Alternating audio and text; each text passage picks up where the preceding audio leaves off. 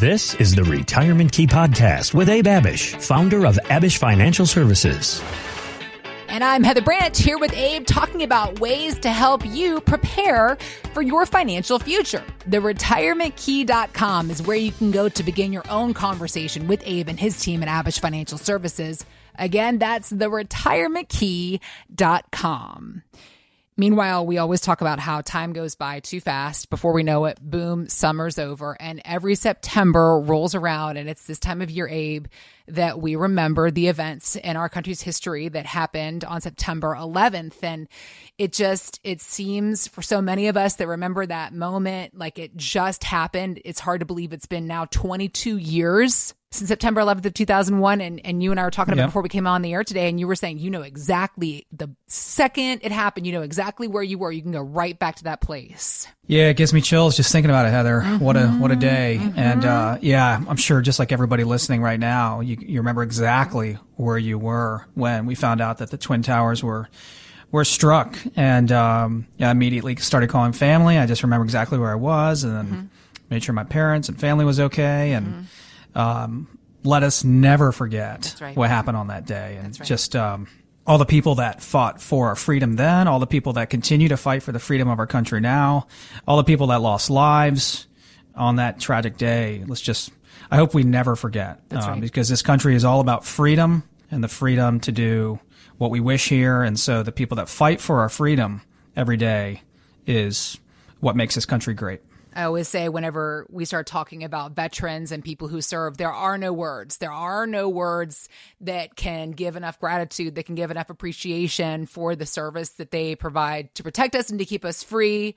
But we try to show our gratitude whenever given the opportunity. And so for that, our hats off, obviously, to all the men and women who who serve in our Yes. armed forces for you Yes. and, and thinking of the families who were affected by those tragedies so many years ago now here we are as Americans continuing to live our everyday American life. And that is really what pours into the work that you do every single day in your offices, Abe, working with Americans who have worked their whole lives trying to figure things out, intelligent folks trying to put the pieces together for our Right. big retirement puzzle, this big picture that we have dreamt about our whole working lives. That's right. And then we get to this place and we come to you to ask for your help and assistance figuring out what our financial future can be. And so with that in mind, want to talk to you about I mean it's been the question that it's it's the song that will not end about what's going on with the markets, what can we expect of the markets, what should we be doing about the markets. There was this article in the Wall Street Journal saying that boomers seem to be hooked on stocks, Abe, and they can't let go even though baby boomers have seen their share of significant pullbacks in life.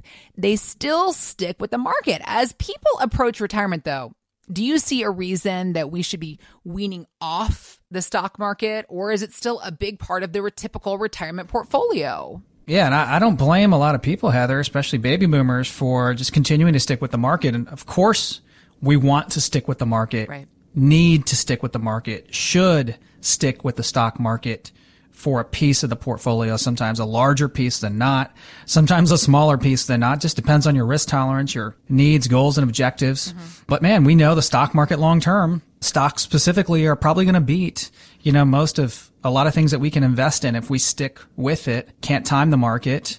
We know there's going to be ups and downs for the rest of our lives. You know, there's going to be world events and presidential elections and all these things that, that are going to happen. But if we can stick with the plan, a long-term plan, a long-term investment plan, that it can work out, right? Mm-hmm. And so I don't blame a lot of people for sticking with the market, but when you have enough saved, when you've won the game from an accumulation standpoint, like this couple we're about to talk about right now, Yeah.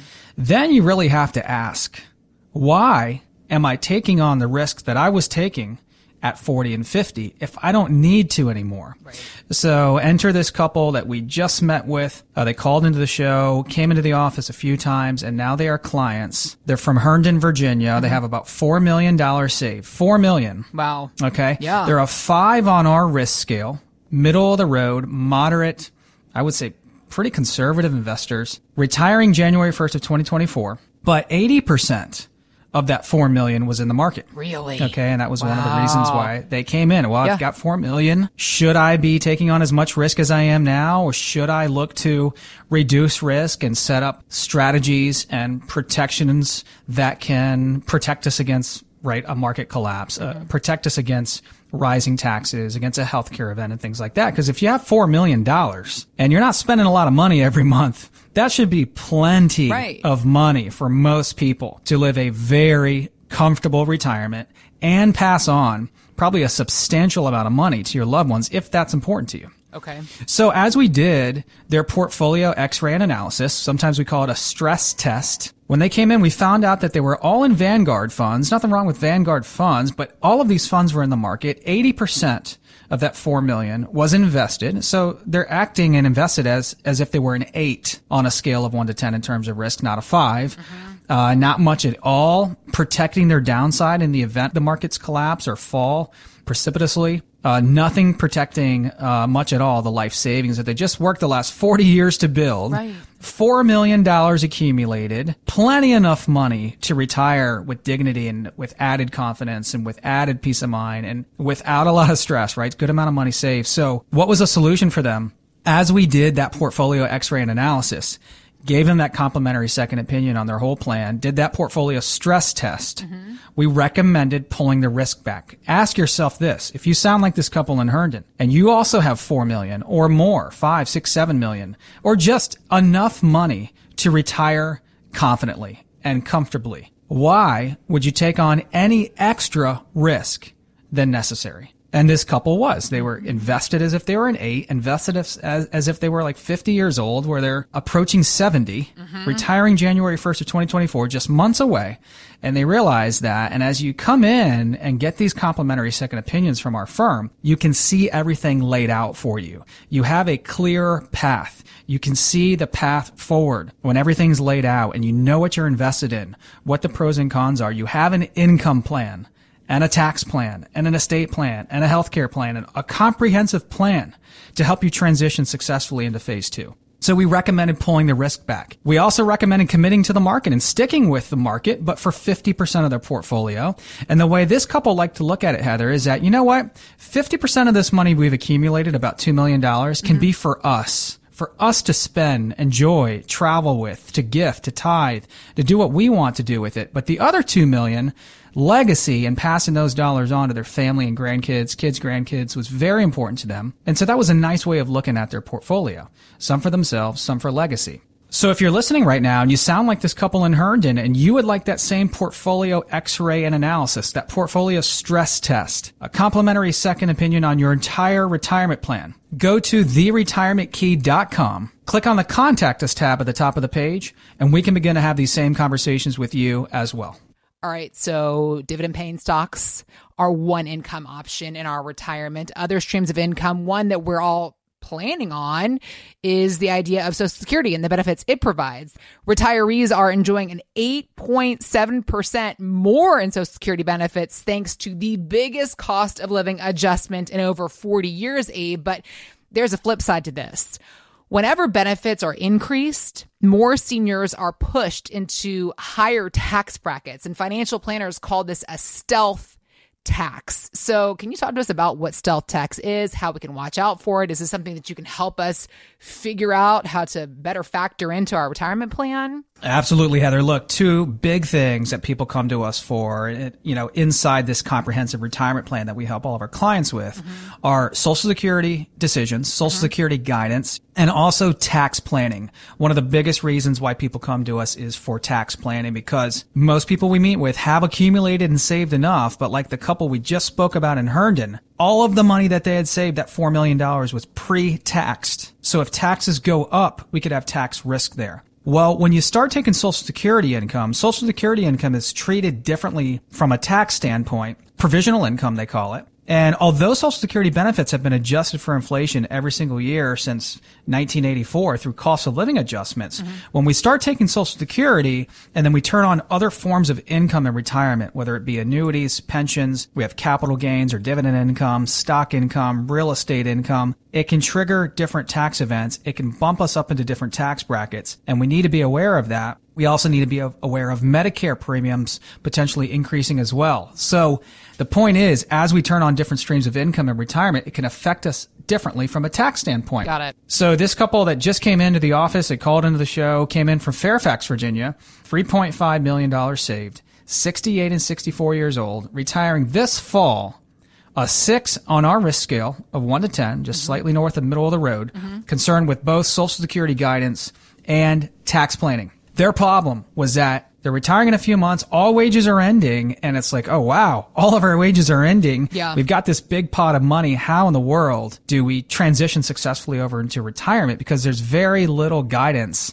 and advice on the distribution and income phase of a retirement plan. More than 90% of our industry are investment advisors, right? They talk about investments and accumulation, and it's easy to talk about that, especially when the markets are up. But there's very little guidance out, out there on phase two. This is what our firm specializes in is generating retirement income plans that can help our clients have that income be sustainable, dependable, in some cases last them the rest of their life.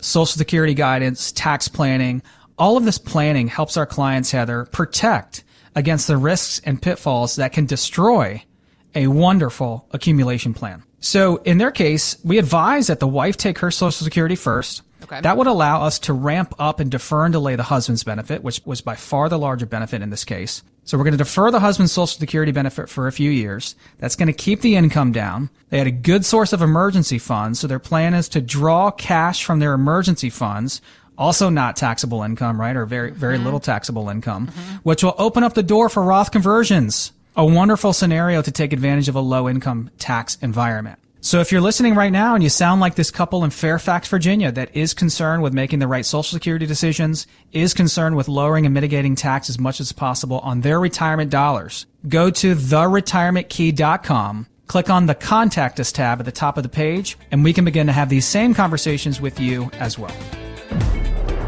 Thanks for listening to the Retirement Key Podcast with Abe Abich. To learn more about Abich Financial Services, visit retirementkeyradio.com and join Abe for his radio show, The Retirement Key, Saturdays at 8 a.m. and 2 p.m. and Sundays at 2 p.m. on WMAL.